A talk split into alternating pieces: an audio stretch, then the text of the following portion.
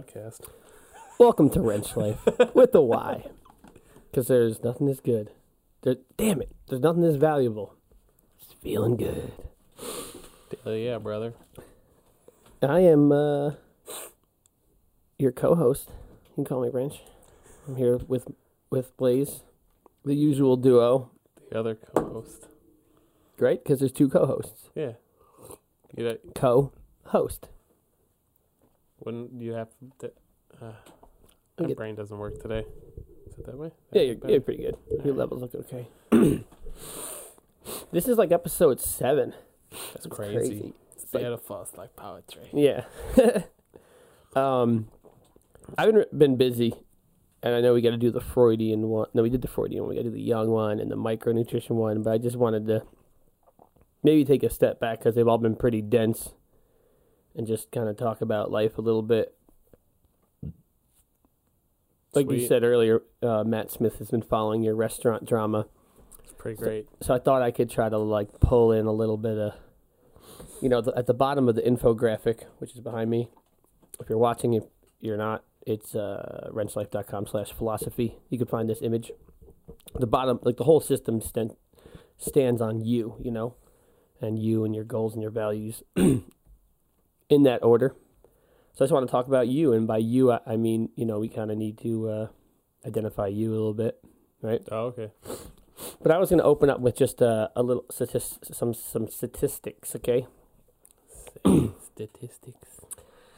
Uh, so this is a survey of teenagers between 13 and 17 done in September of 2018, right? And this is uh they asked them about problems and they'd say whether the responses would be whether is it a major problem, a minor problem or not a problem. At the top of the list for severity, we had anxiety and depression where 70% of 13 to 17 year olds say anxiety and depression is a major problem. 26% said minor problem, and only 4% said not a problem. Hmm. Now, we don't know if that is in relation to their life or their perspective of like life, you know? Mhm. Especially if they're on, when they're on Facebook, Yeah. everyone's complaining about their anxiety and depression. And then the next one down is bullying, which we I did that podcast about bullying on the uh, Breaking Free Speech podcast. Fifty five percent say bullying's a major problem. God, so soft. Everyone keeps telling them it's a problem. Yeah, and then thirty five say not a problem. Ten percent or thirty five say minor. Ten say none. Drug addiction fifty one major. Thirty five minor. Drinking alcohol forty five major. Thirty nine minor. Sixteen percent say not a problem. Poverty forty percent of 13 to 17 year olds in the United States believe that poverty is a problem. Hmm. 47 say not a ma- say it's a minor problem. 13 say it's not a problem. Again, you don't know the context of that question whether it's within their lives, within local or global, right? And let's say teen pregnancy, 34 say major, 44 say minor, 20 say not a problem. Gangs, 33% say it's a problem, 38% say not a problem that would also probably be relative to geographic location. Mhm. So one, so I basically wanted to say, you know, for the outline, I wanted to open with that graph and t- touch on a couple things, and then say how I want to point out in this conver- I have a lot of graphs for this one. That Giraffes. giraffes Giraffes. Mm-hmm.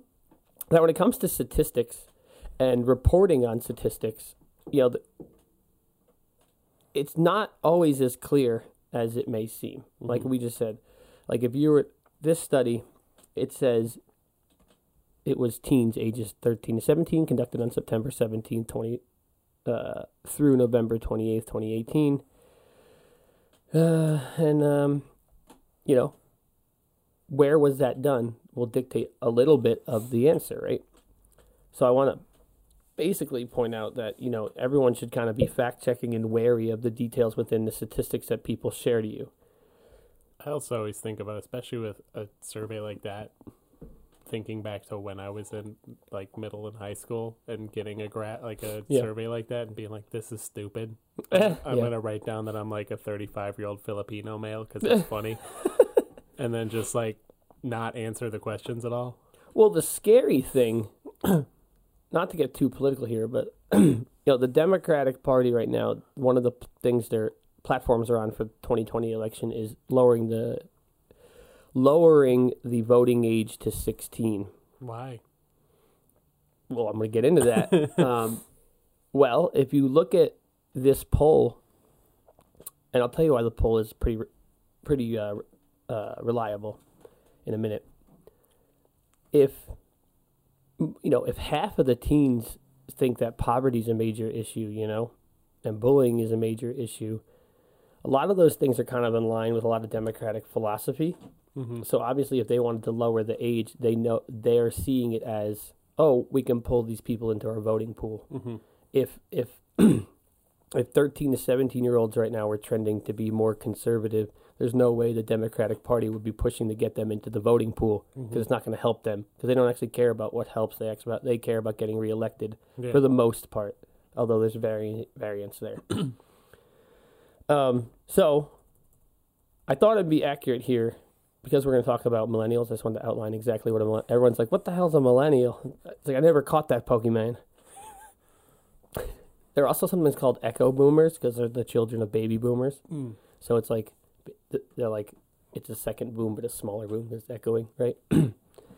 Generally, according to Wikipedia, they say it's people born in the early '80s through the early 2000s. But uh, PBS, CBS, ABC, the Washington Post, LA Times have all defined it as 81 to 96 Hmm. in years of birth. Now, all the poll, I, the study slash poll I talked about earlier, and then I'm going to use it in the all the subsequent polls for this podcast are all from Pew Research Center. Pew Research Center, Pew pew. and they define millennials as also 81 to 96. So that generally is the consensus. 81 to 96, you're a millennial. Now that last poll I was just talking about was actually people younger than millennials, Hmm. but still, um, so it Gen X, Gen Y, or something? uh, it'd be Y. Um, so, according to um, hmm. well, according to Wikipedia, which is according to Pew Research, they say as of ni- 2019, the Pew Research Center defines millennials as born 81 through 96. They chose these dates, bec- dates because of pol- political and economic and social factors, including September 11th, the Great Recession, and the explosion of the internet. Hmm. Yeah, but they also said it, it is still somewhat open to interpretation. So millennial is still, I guess, a little bit vague.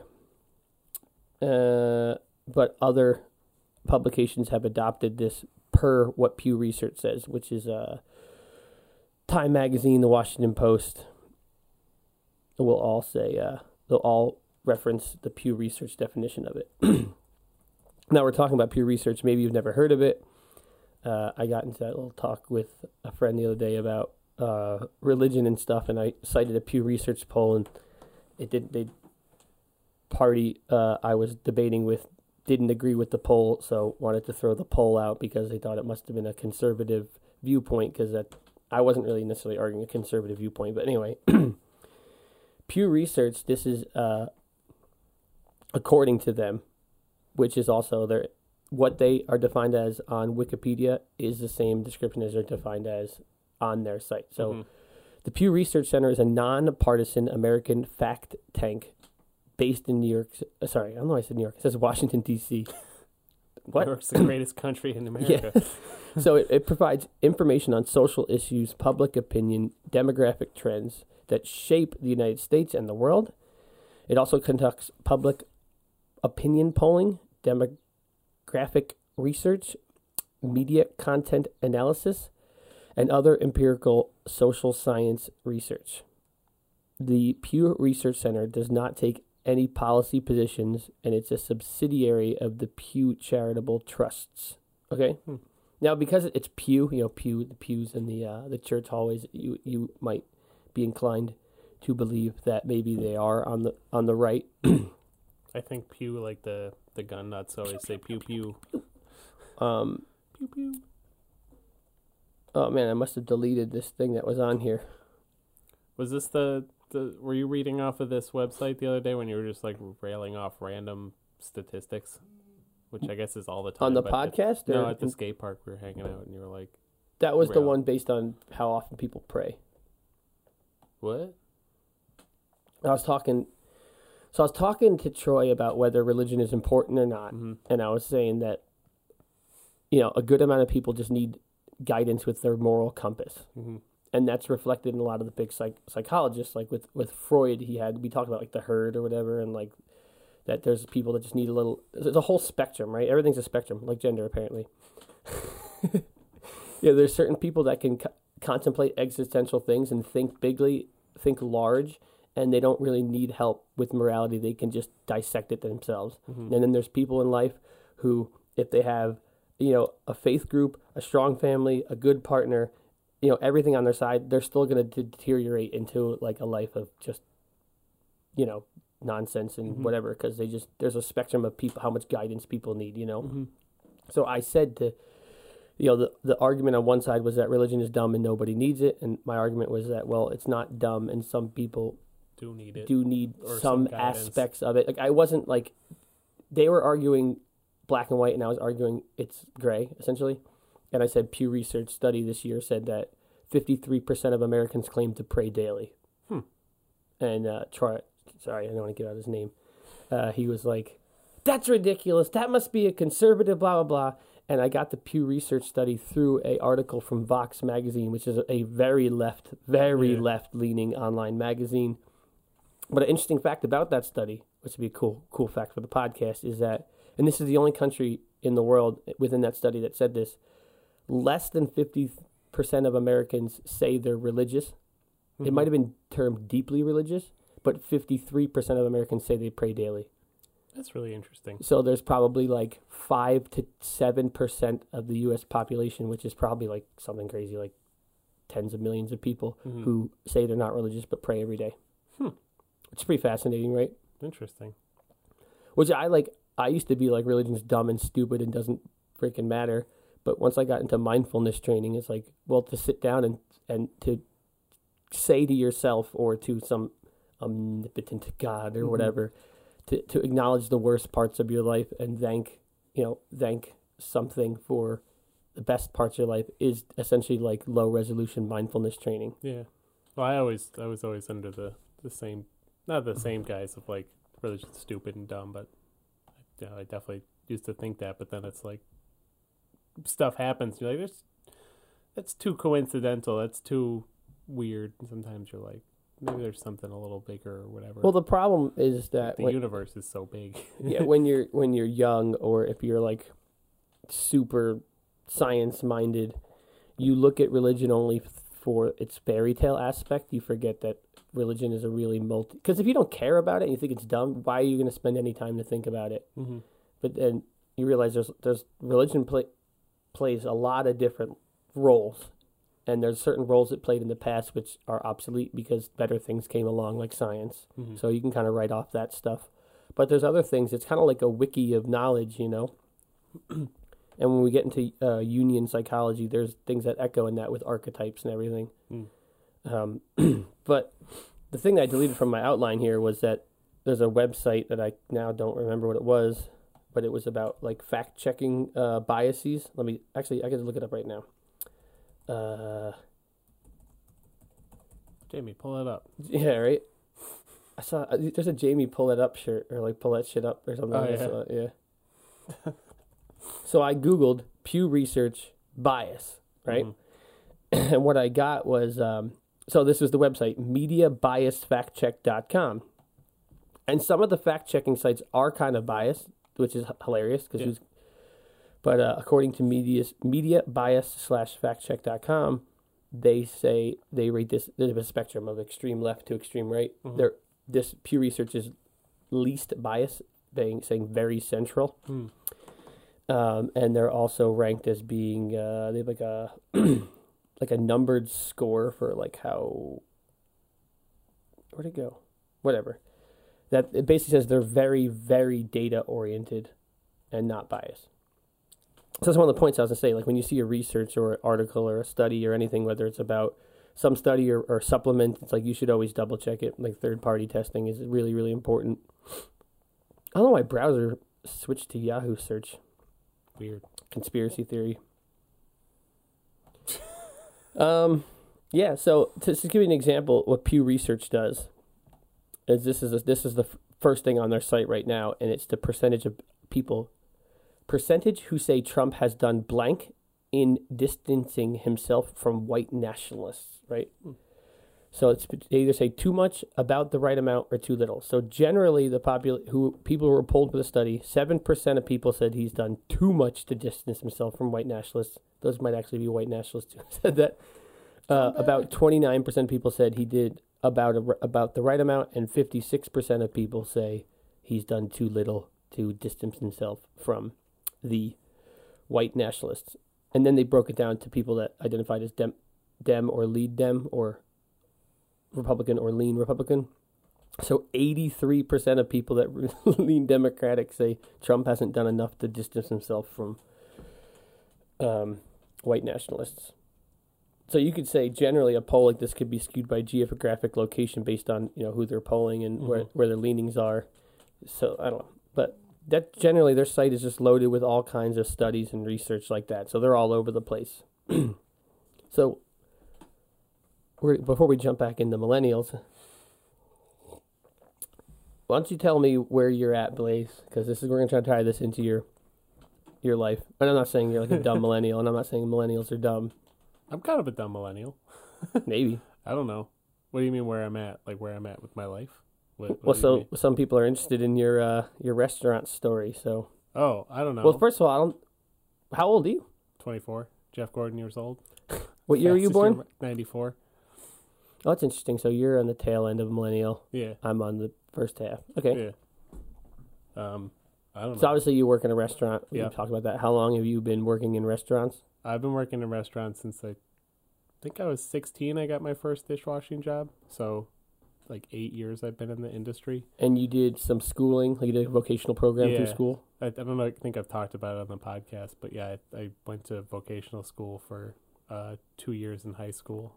Um, I think I think it's a super important thing. That was Uh, like the latter half of high school. Yeah, so I found out about it. I think my sophomore year because one of my friends was in the the BOCES culinary program, and I probably wouldn't have graduated high school uh, if I didn't do that. I could I didn't find any like anything else that interested me or um, could get me to like do work other than cooking. So like all my other grades were like C's and like terrible, barely passing, and then I was an honor student in high school in uh, the vocational school. So then, one way or another, you ended up working at probably one of the most reputable restaurants in, you know, you could say the greater Rochester area, as if there's any re- good restaurants that are outside. Well, there is actually like in the in the outskirts, like in um, the Finger Lakes and stuff. There's actually Okay. a lot of really good restaurants. make but- sense. Yeah. So in like the distilleries and um, uh, wineries and stuff, there's a lot of good spots. So how did how there. did you end up working at such a good restaurant? Uh, basically, I got an internship through that culinary program, and I worked at what was the best restaurant in Rochester for many years, and was the first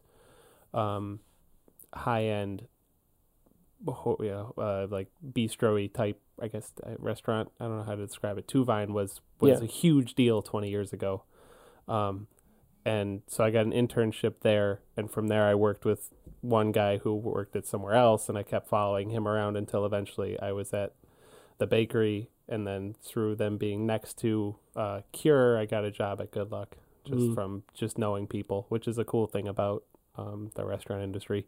So you can just you don't I don't I until last this year I didn't have a resume. So generally, it's not hard to get a kitchen job generally because they're always looking for cooks. Yeah, basically, if you have a pulse and you can hold a knife, you can Mhm. probably get a restaurant job. But so easy to get in, but hard to climb. Would you say? Yeah, yeah, I'd say so. I mean, it it de- hard to hard to climb depending on where you are in the industry. Where Now, you is where- there a big difference between like just like a random place that makes food and a place that like like I don't know gives a shit about their food? Like, Yeah. is there like a line? Um, for sure. I mean, there's there's a fuck there's there's a billion restaurants. Oh yeah. Every pla you know, every place that serves food you could classify as a restaurant, and most of them don't care. If you uh, if you say take like a diner for example, like Yeah. a just a generic diner, almost all of the food in all of those diners is exactly the same and made in a factory and reheated Mm. and like you know if you look at a menu that has like chicken fingers and onion rings and all these different like fried foods it's almost just all boxes of bagged frozen Yeah. food that you just throw in a fryer And So- where you were working, it's not like that. no Anything frozen? no Is, the, the is the ice frozen? yeah they Well, actually no, have, the water's they have three different ice machines there of different sizes Why? Why'd you do that? um so Is it art? Is it artisanal ice? yeah Artisanal Actually, art? there's there's four different kinds of ices there because they there's a guy in Rochester that makes ice cubes and sells them. They're like a dollar a piece. They're like those perfect inch by inch or two inch by. he makes them. Yeah, he free he freezes water and sells them to restaurants. Yeah, they're like Wow. yeah. That's how that's how yeah, Okay. yeah. He's super nice. I mean, I don't know why you wouldn't be if you're selling sounds, he frozen sounds water. chill. Yeah, he's terminally chill. Oh god. Um, so and that's that's the that's a whole nother thing. That's the craft cocktail movement. Mm. That it this perfectly distilled and clear ice cubes are a, a thing that all these people want to have. So we would have these the big square ice cubes, which are cool. Those are the the um the normal cocktail ice cubes. Um, pebble ice, and then we had a, a ice machine just for the kitchen. Okay. Sorry. go Yeah, we don't, need, we don't need to talk about ice. Abolish ice. Um, so you ended up at a good restaurant, Yes. and did, did you? Did, where, did- where did you what like? So you have different stations in the kitchen, right? Yeah. Like, so is there is it is each like obviously there's a hierarchy. There's people that just are just like preparing food, and then there's like something management or whatever. Mm-hmm. Are is every station kind of the same? Yes and no. There's entry level stations and higher level stations. And what would, would work your way dictate a into. higher level station? Um, Is it just busier, more complex yes and yes. So, uh, like decisions the, between ice? yes, yeah. He, he um, yes. So what would differentiate? Like I started on what's called uh, garde manger or pantry or salads. Um, Hmm. That's a that that is an interesting one because it can be a bunch of different things. It could be really simple, or you can make it very intricate, Mhm. and um, eventually work my way from garde manger to pizza to fryer. Because you don't make any friends with salad. Yeah, you don't make any friends with salads. You So I don't- want to make some friends. Yeah. Um, so we went from that to pizza. well, you probably to don't have to worry to about all the- overcooking or undercooking salads. That too, yeah. You're basically, for the most part, you're just putting dressing on greens, and Mm. you know, it's it's a lot of knife work, and it's a good place to start because you have to. It's usually it's they're responsible for some of the uh, the most things. Like if you look at the Garde Manger prep list, it's like 35 different things that you have to be, but a lot of it's simple stuff like I need to open this bag of greens or I need to clean these greens. But then you go to something like fish or pizza and like or fish or pasta, which would be um, usually more menu items, more intricate plating, more uh, challenging techniques in Mhm. cooking, and more time intensive things. Like there would be some things on the menu that would take many days to prepare, and you'd have to Mm. understand your your um, pars and how many things you have. Yeah, so you'd be prepping a yeah. couple days out. So you'd be Yeah. working with multiple timelines, which is generally can be difficult for some people. yeah. Okay. So I work my way all the way from there to what would be the top of the the the hierarchy in the um in the on the line. So Mhm. the- as as I was the I was at the top of all the cooks. I had done every single station. I understood every part of it, and I was uh, um, promised a, a, a, a, a w- I was promised a, a the a promotion into the sous chef position, which would be More management. yeah more management based, and for So that right. would involve what, like ordering? Yeah, which I was doing. Like I was ordering all of the uh, all the produce and the dry and all the all the stuff that the kitchen needed. W- w- w- let me just step back for a second. Generally in the kitchen, how many like levels of position are there? Like obviously the top is the chef. Yep. The chief. the chief. Yeah. So, um, this guy named Escoffier in like the early 1900s, I think, in France, um, implemented the brigade system in the kitchen. So that's it's militaristic and hi- hierarchical. Yeah, hierarchical. Hierarchical. Um, so we go. Um, chef, uh, chef de cuisine, and the chef de cuisine I always describe as like if uh, say Gordon Ramsay has a hundred restaurants or whatever, Mhm. which I think he actually does. Um, he is the chef of every restaurant that he owns, but Mhm. he has a chef de cuisine who is also the chef of every restaurant. So there's one chef de cuisine at each restaurant that handles the things that the chef or owner would do while the owner chef is not there.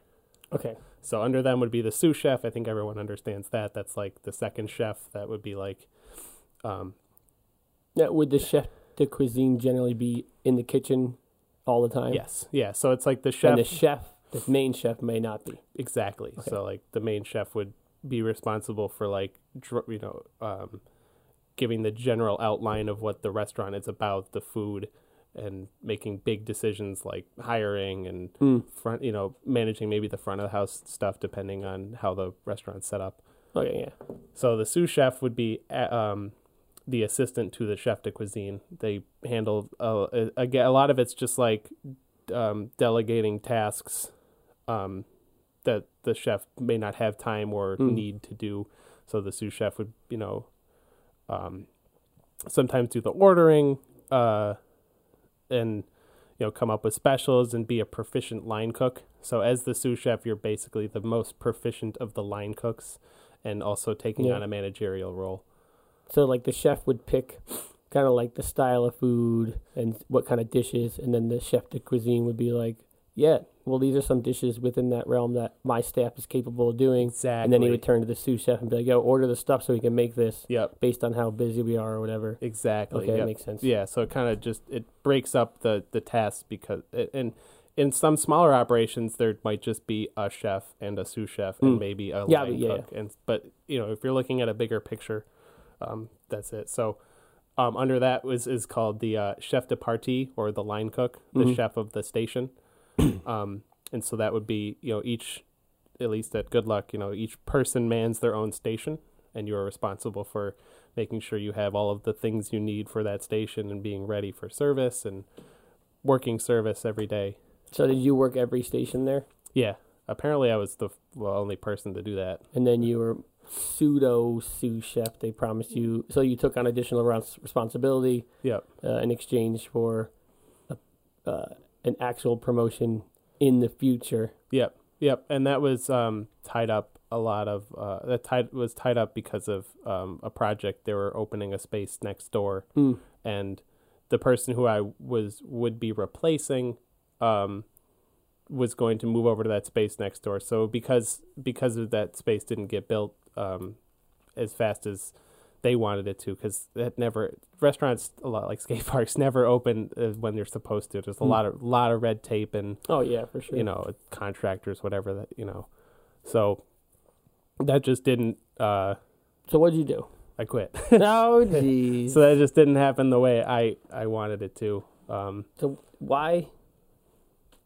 When you quit, mhm. what? If I asked you the day you quit, you would say, "What? Tell me why you quit the day you quit." Uh, exactly what we just said. Yeah, I mean, I I I felt as though I was um, promised something that didn't come when it was when I was told it would. How long ago was this now? Three months ago. Was, well, four months when I put my notice in. So So now, would you would you still agree with everything you said? The reasons you quit are still the reasons you quit. yeah, I'd say so. I I think a lot of it went the way I thought it would. Um, I I don't doubt that I would have gotten this promotion eventually, but I was I was frustrated in the way it was handled. So in the perfect world, well, in the perfect world, that you'd say, "Well, I'm quitting," and they're like, "Well, no, don't quit. Stay, and here's the raise, and here's Yeah. everything you wanted." It's not a perfect world, but in a, a more realistic version, uh, what happens after you leave a restaurant like that, which is a pinnacle restaurant in the area? Um, well, I What did you want to do? I wanted to move. I wanted to move because I I feel as though um, there's nowhere else in the city that I would learn what I want. I would learn as much as I can. I would not be learning as much at. You know, I don't think there's anywhere else. There's no other chef in the city I want to work for and learn from, barring um, next door because I, That, I can't at work least there that you're that I'm able to work Yeah. at. Um, so I wanted to move to expand my because like like I said I don't have a I didn't even need a resume until this year because just well, just working in the city, I can find jobs easy enough. But a resume is an import is just as important as a degree in Yeah, culinary because uh, a degree is becoming something that's um, chefs don't even care about. You know, uh, Well, yeah, yeah. barring some realms. Um, you get like a degree in, in uh, gender studies, cu- cuisine. Yeah. Well, I mean, it's like um, a lot of these kids come out of these culinary schools, like the Culinary Institute of America, the CIA, um, and it's like a you know, hundred thousand dollar degree in a in a field where you're you're lucky to make 40, 50 grand a year. You know, it's Mm. not. yeah, not. and if you've never been in a kitchen, man, they should just throw you in a like a like a run a deep fryer to grill in a busy bar on a Saturday night and be like, yeah, do this for six months. Is like and and then learn the hard stuff. Exactly, and Yeah. that, so these kids come out of this school thinking, "Well, I have this degree, I'm so good now," and then you you put them on the line and they can't handle it. And Yeah, yeah. if you put me, I might not know all of the technical, um, different recipes or whatever that some of these kids might know, but I could handle my own on a line better than Yeah. most people, and that's what's not is teachable. You know, you could teach a person a recipe or a um, a technique, but you can't teach work ethic and um, holding your own in a busy situation. For sure. So, So, where are you now? I'm at a, a different restaurant, and it's uh, the first time I've just had a job, a job job in a in a long time where I just needed work, and it's it's just different. It's uh, it's a different pacing. It's a very different restaurant. You know, I, I'm coming from a place where I, if I, I I. I didn't have time to stand still and hang out. So this is a lot mellower. It's a lot mellower. slower, a lot easier. Just 'cause- less responsibility. Yeah, for sure. Way less responsibility. At the end of my my good luck stint, it was. Uh, Would you say that having less workload and less responsibility has made your life less meaningful? yeah, probably. Right? Yeah, yeah. It feel I feel uh, I feel a little lost, a little like uh, it it's you know I was pouring my whole life into what I was doing every day, and now I'm I'm not. I just kind of show up and make my hands do things, and then I go home. I don't See- have to do much. it's like that expression. It's not about the uh, the destination; it's about the journey. But obviously, without a destination, there is no journey. Yeah, exactly. So I'm not working towards anything. I'm not uh like trying to work my way up anything. I'm Mm. just there doing my job every day, so you're just which is a weird thing because yeah, because well, you're you're content. Yeah. You're not satisfied. yeah, I'm So- not challenged or uh, anything, and yeah, I, I, I'm trying to be careful because I, I you know I, I want everyone I know to end up people might listen. You know, we're Yeah, yeah. on a podcast, and I don't want to I don't want it to sound like I'm talking crap about everybody. Mhm. Um, even though I do that a lot. that's a that's I've a, been trying to get a lot better at It's a that. skill I've been working diligently on for years, and I'm still not good at it. Just trying to be honest and real, and and not, you know, take anyone down a notch that doesn't.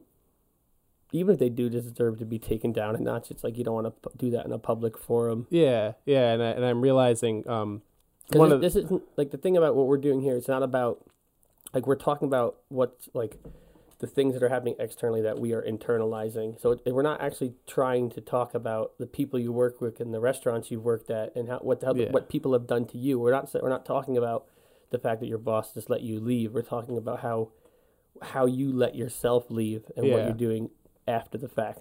and in his and in my chef's mind, um, and I've talked to him recently, and he still definitely feels the same way. Is that he did everything he could to help me and get me towards the goals that I had, and in his eyes, I just wasn't. Um, I wasn't. I didn't want to do it, and I and I, he's right in that I didn't want to do it his way, and I think that's kind of where he and I butted heads, and we're both stubborn, and I think that's Yep, that's pretty much where I wanted to go. It's like how how is your perspective changed now that you're in this other position and you feel, you know, probably somewhat trapped.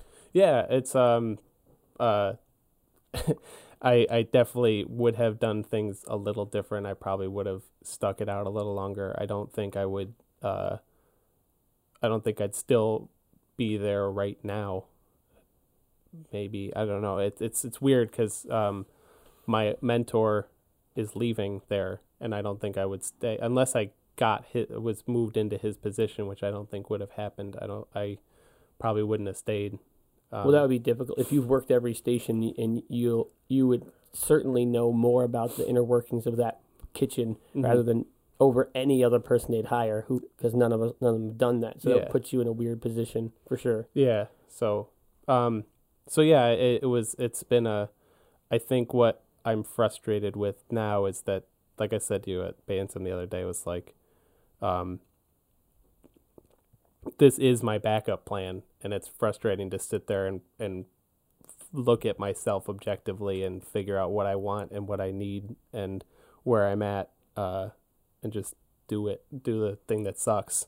yeah well uh, that's a perfect segue there because I wanted to transition back into you know talking about millennials and like the fact that you are willing to sit down and, and be like well I feel this way and and trying to be honest with yourself about the mistakes you made or didn't make. Mm-hmm. And also honest the fact that had you never left you would never even have the perspective to do it because the perspective is is a, is a crazy thing to have.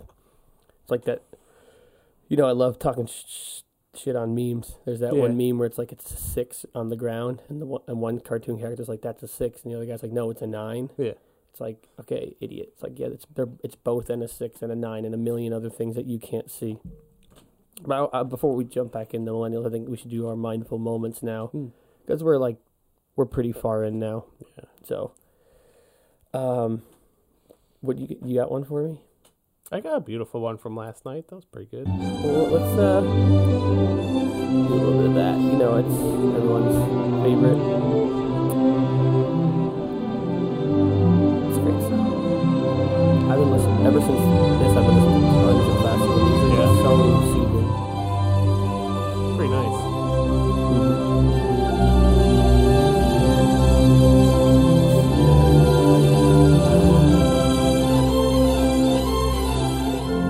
doing that and listening to that once or twice a week is a, is a mindful moment in itself. Well, I I, picked that carefully because that rising motion, and then when it comes out, it's like a Yeah, yeah, yeah. it's like an exhale. Yeah. So last night I, I got out of work and I hadn't gone to the gym and like I didn't to yesterday or today, and I was like, man, I I was like tired and I was felt like I could go to sleep, but I never do. Um, I knew I'd just like waste time all night. So I was like, all right, I gotta. It's nice out. I can get my bike and I'm just gonna do a ride, and I just I put a Genny in my little uh in my little cup holder, and uh I rode down to the Jenny River Bridge and I just uh I just drank my Genny and I rode back around the city and I rode home. It was just nice. I sat down on the Mm. bridge and just looked at the city and I thought about how nice it was. That's a really good reflective moment. I'm like trying to like be conscious to have more mindful moments because I've been working so much. It's always like I want to say I'm I'm stressing, but it's not stress in the traditional sense. I'm just oh I'm very aware of all the things I need to do and the deadlines I have to do them, which are self-allocated deadlines, you know. So, yeah. Oh. but I had a really good bike ride the other day, and I had a good moment, and I can't. It's like escaping me now, which is sad, which makes me realize I should pay attention more. That ride on Monday was a pretty wonderful moment in itself. That whole ride was pretty awesome.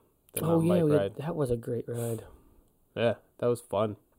Getting spoiled on a three thousand dollar mountain bike. Yeah, that ride was great. I had a really good ride with the girlfriend the other day. Yeah, that sounded really cool.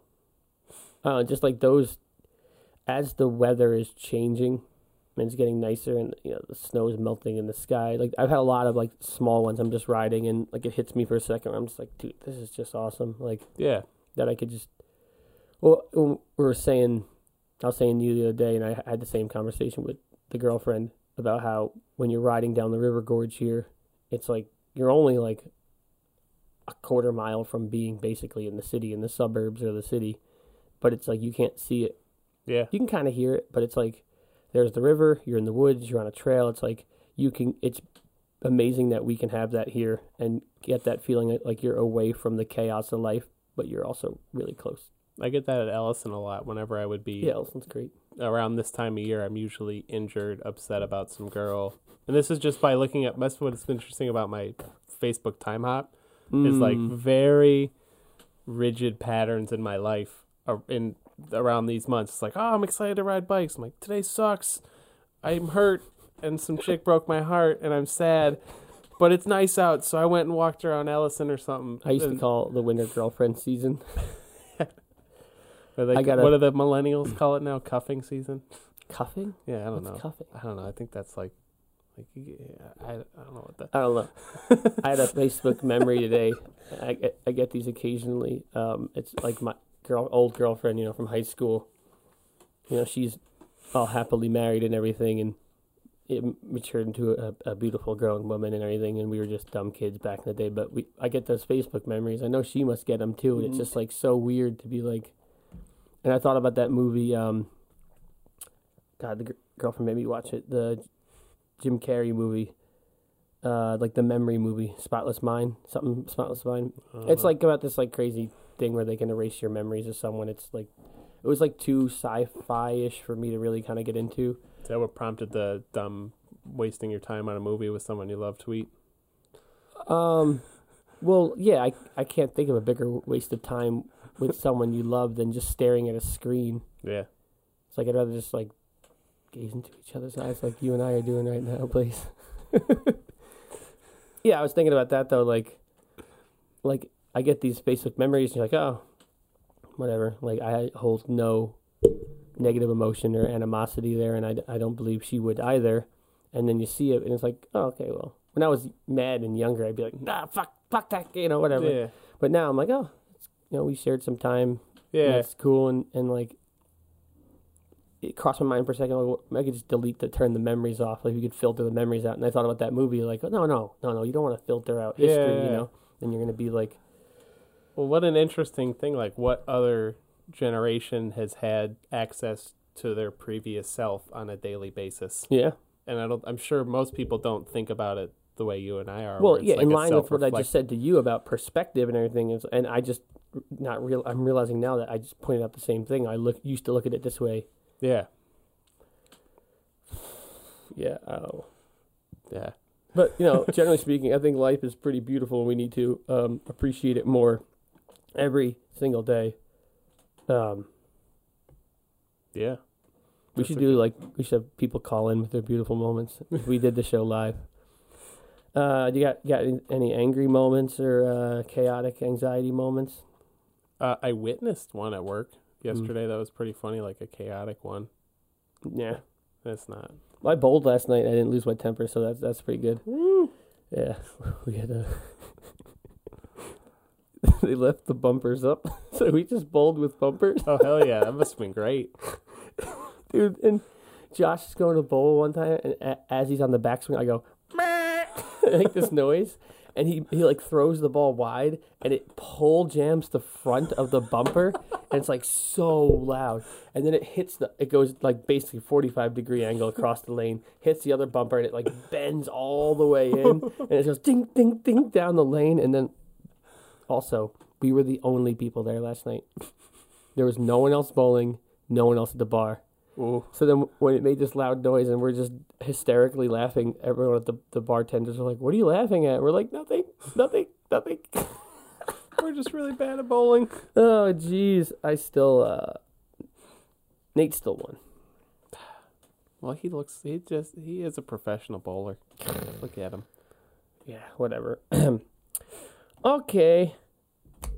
Yes. Push out the jive, bring in the love. We're gonna jump back in. Basically we're just gonna talk about some some graphs here in, in context to what you know, Blaze talking about his perspective, you know. Um here's a poll. Again, this is st- same poll as earlier, 13 to 17 year olds. So these are people younger than millennials. Uh, this is broken down by gender, and it is uh, priorities. There's got to be a lot of graphs. There's a lot of genders. Uh, yeah, so generally, you ask 13 to 17 year olds, uh, boys uh, are 93 and women are 93% in uh, having a career they enjoy. Hmm. Okay, so pretty much unanimous. 95% of teens want a career they enjoy. Now, not having perspective on uh, you know the work that goes along with that or the pay that goes along with that can lead you to really uh, be in a state of anxiety and depression when you know getting uh, the job you like is something no one's willing to pay for, and then you can't pay your bills. You know. Mm-hmm. Uh, 13 to 17 year olds again. About 81% are uh, think it's important to uh, be helping other people who are in need. So that's cool. It's good to see people care. Here's just, here's some here's a little bit of a disparity. Having a lot of money, right? Mm-hmm. Forty-one percent of girls think that's a high priority, and sixty-one percent of boys do. That's probably in relation to the forty-one percent of girls who want. yeah, it's equal. think The, it's the, important. the boys like, well, what do the girls say? yeah. No, well, uh, but that's because subconsciously, I'm sure. it's pretty clear that um, women pick males by social social socioeconomic status, and it doesn't exactly work the same way the going males picking females. I was just listening to that on uh, a, the Peterson thing yesterday. Something about how you have like twice as ma- some weird statistic with your female ancestors and Oh the, yeah, the um it wa- how um how many more factors women use to pick a mate than the other way around or something yeah, because that. men are kind of dumb and they're like, looks good, ah, in. yeah yeah perfect I didn't mean in like in a Yeah. sexual way. Um, about forty percent, forty-seven percent. The, the number it's forty-five and fifty. Average to forty-seven. Think getting married is important. That's Hmm. kind of crazy. Uh, thirty-nine to forty-one percent say having kids is important. And nine to fourteen percent say being famous is important, which is kind of crazy. I think that would be higher. But like we said, you know, it depends on the statistics, who you're asking, and all those things. But that's you know, that's general stuff. So here's here's the here's one of the a political thing to keep in mind here. As of 2010, there are now more. That's when the graph of Gen X and younger, which would be millennials and Y, have now passed in the amount of boomers and older in voting. Hmm. By by a, and by 2018, it's they're vastly different. So these millennials are making the majority of political decisions. So that's why these things are really important. if they vote Yeah. So I got a couple of graphs here to point out how, like, there's that myth that people think uh, we have it worse than our parents. Like, we're the first generation that has it worse than our parents. It's like, okay, how are you? How are you uh, measuring that? You know, because there's a lot of different ways. Um, but yeah, uh, this is a great graph. So this graph is um, employment statistics for ages 22 to 37 and divided up by gender. So in the baby boomer era, well, one thing I want to point out about this, which is is great, is that they use employed, unemployed, and not in the labor force. right? So you can look at this chart. I'll show you. When you look at the women, there's a lot that are not in the workforce. And you look at men, there's very few men that are not in the workforce. Probably about a, at least a 50% Mhm. disparity. And that's one of the things when they look when you look at gender equality, employment stuff, like the gender pay gap myth. Yeah. It's because a lot of women are not in the workforce because they're doing that beautiful, amazing thing that men can't do, which is talk about their feelings. No, I'm kidding. uh, which is have children when women leave the workforce. To, obviously, you can't work and have a kid, hmm and like your kid is the most important thing in the world, so you need to take care of your kid. Exactly. But even this chart shows we've come a long way in uh, the last 40 years for how, mu- how much women are in the workforce, right? Which is great. So we are making progress. Oh, jeez. Hold on.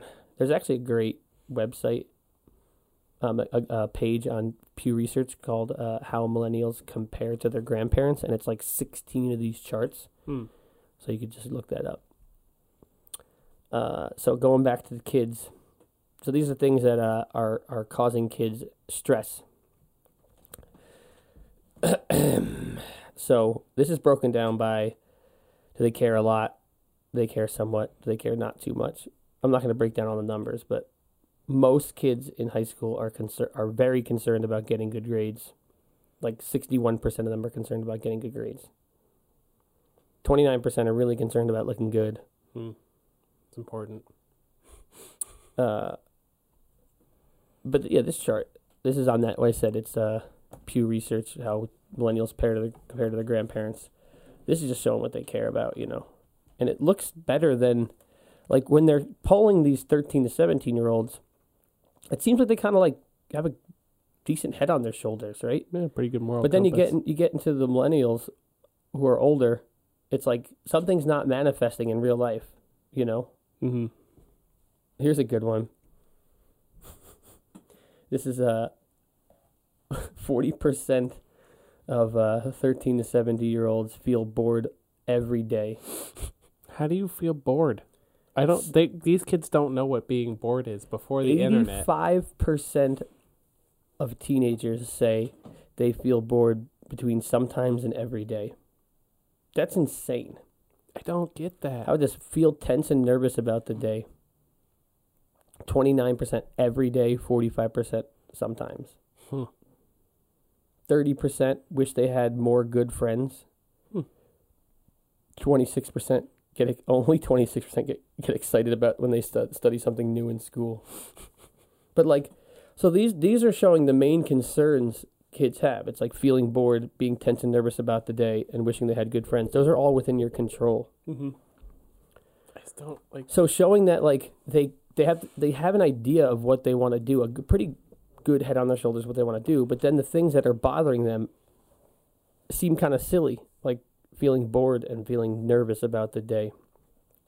And I got to imagine that those those trends 10 years later when they're 20 between 23 and 27 play out in a, in, in a greater way that has led us to this existential panic that millennials have and thinking the world is crumbling down and, and believing like the world's going to crumble in 12 years if we don't do something about the climate or whatever. If you've been to the middle of the country, just move everyone there. I'll be fine. Yeah. So obviously like when you look at these charts and you look at these graphs, you want to, you know, question them fairly, question and make sure you always question them. Any any news outlet that has any sort of political ideology can take one of these charts and be like like if you want to say kids are great, you'd be like, well, 61% of kids are concerned about getting good grades. Um, 27% of them are, are fairly concerned about getting good grades. You, s- you, so you could easily say, oh, 80% of kids are concerned about getting good grades. Kids are great, right? But then you could take the same thing, the same exact chart, and be like, oh, well, you know, uh, half of all the kids uh, aren't don't care about being concerned in extracurriculars, and it's So- like they're almost the same argument, and you just skew it different ways.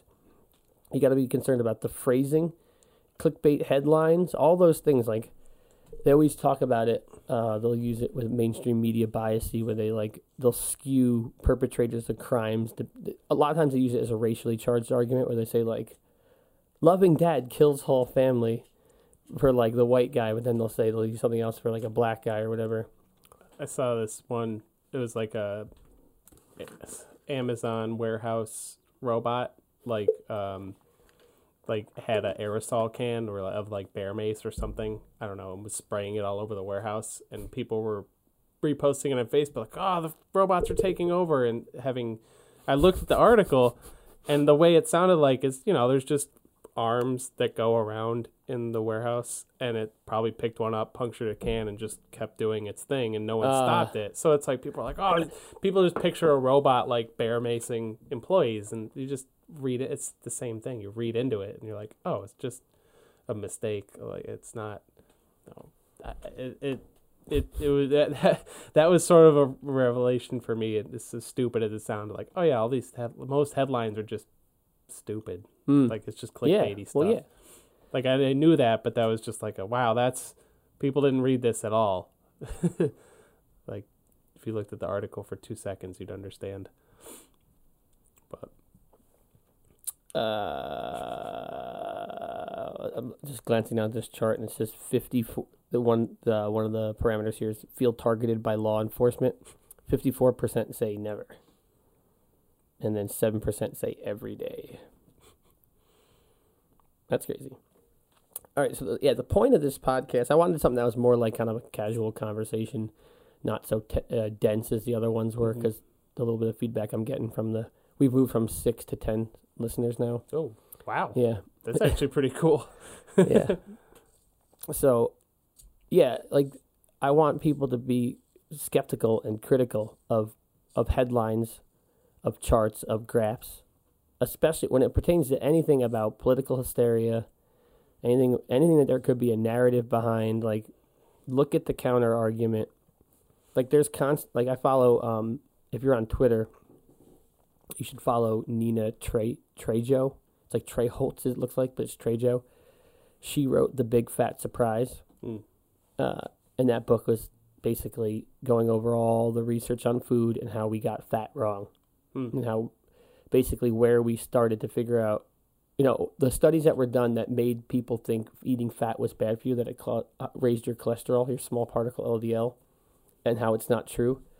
She, I think she read something like ten thousand studies, journals, or reports, like basically read everything she could find from the '60s until now Mhm. and then wrote, you know, the big fat surprise, to the double entendre because it's about fat. Mhm. But one of the things she does on Twitter, she was actually on Rogan a while ago. Hmm.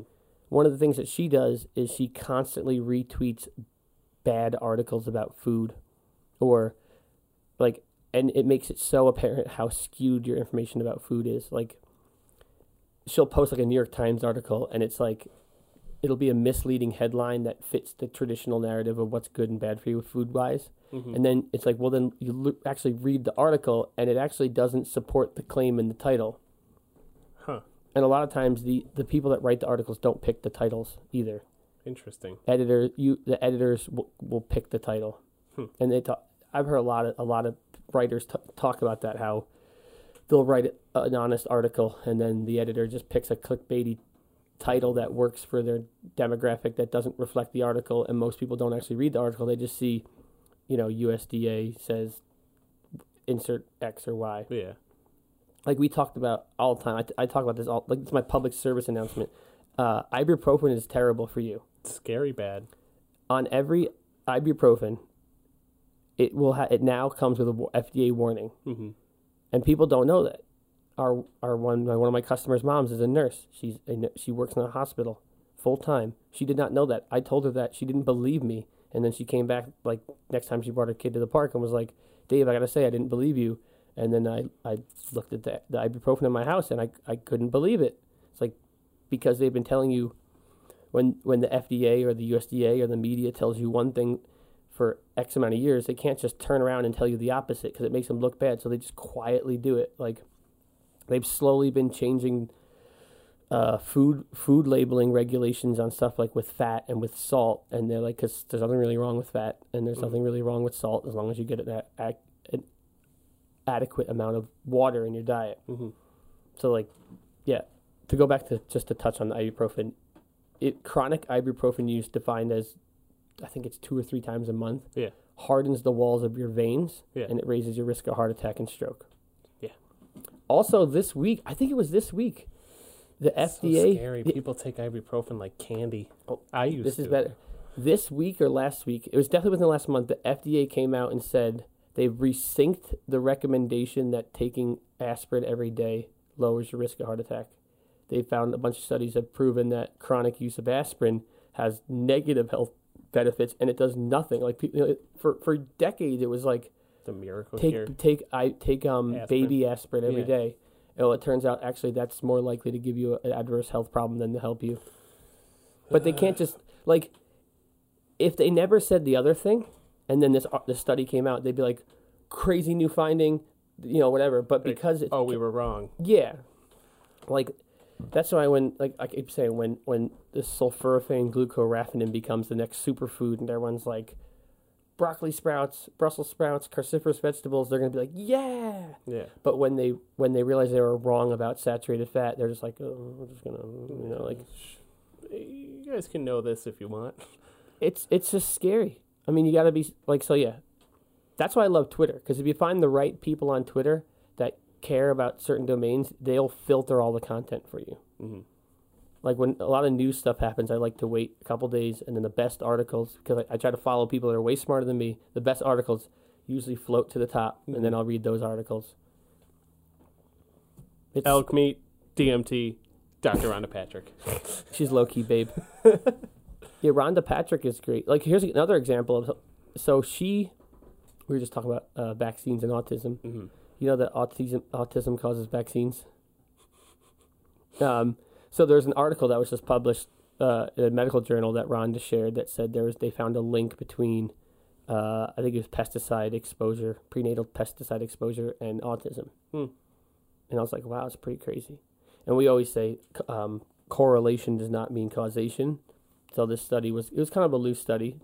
So I like I clicked on it and the pop one of the uh, popular replies to it was this other scientist being like, "This is a bad study. You shouldn't be sharing this. It's not entirely clear."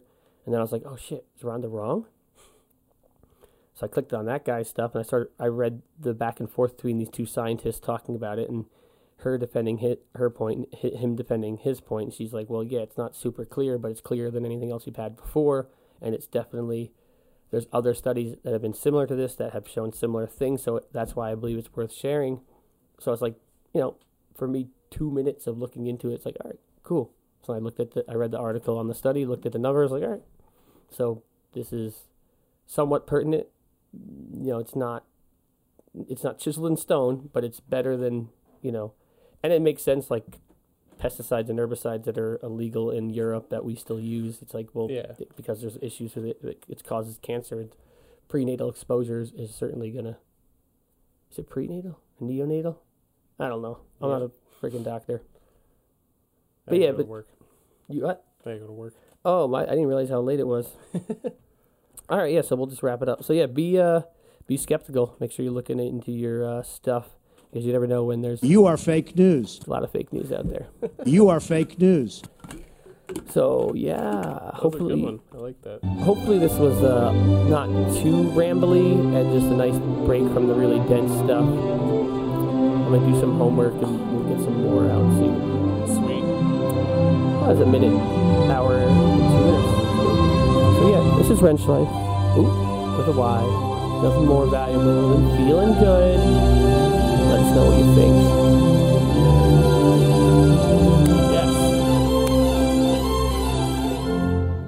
If you like the podcast, please share it with your friends or on Facebook or whatever. Just help get the message out there. We want to make your life better. We want you to feel better. Trying to get to 20 listeners by 2020. Yes, 20 listeners by tw- that's our new motto. 20 20 by 2020. But really, I want to make your life better. I want you to feel better. I want you to get up every morning and not feel groggy like Blaze does. Yeah, I feel awful. We're going to work on that. Yeah. I think you have a food This- intolerance. Yeah, probably. This changed my life. All right, I gotta pee.